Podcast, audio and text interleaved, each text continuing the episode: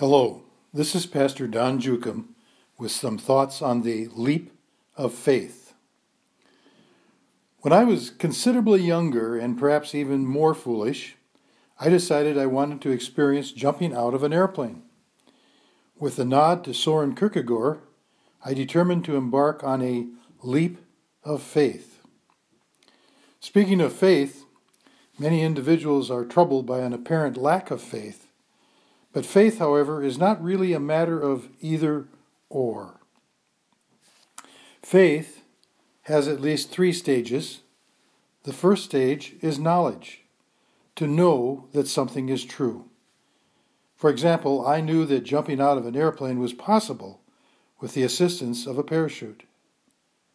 The second stage of faith is to agree that it's for me.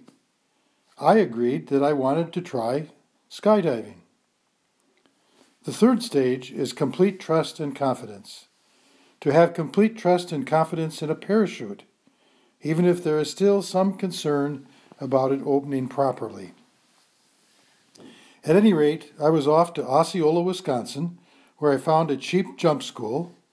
I learned how to fall, I learned how to land, then I rented a World War II surplus parachute and took off into the wild blue yonder. I had reached the third stage of faith complete trust and confidence that this was for me. Still, I felt my prayers were answered when the chute inflated in a timely fashion. When we consider faith in God, many individuals somehow feel they just don't have enough faith. Or perhaps you have even felt some envy for the person who seems to exude great faith in every circumstance. We should feel relieved, however, when we realize that it is not a matter of faith or no faith, but what stage of faith we may be experiencing. During the Reformation, the Reformers suggested that there were three stages of faith.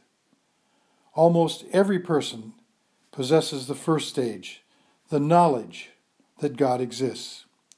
Fewer agree that God is for me, that I should be following His will for my life. The second stage of faith, agreement. The third stage, complete trust and confidence, is when we have complete trust and confidence in God.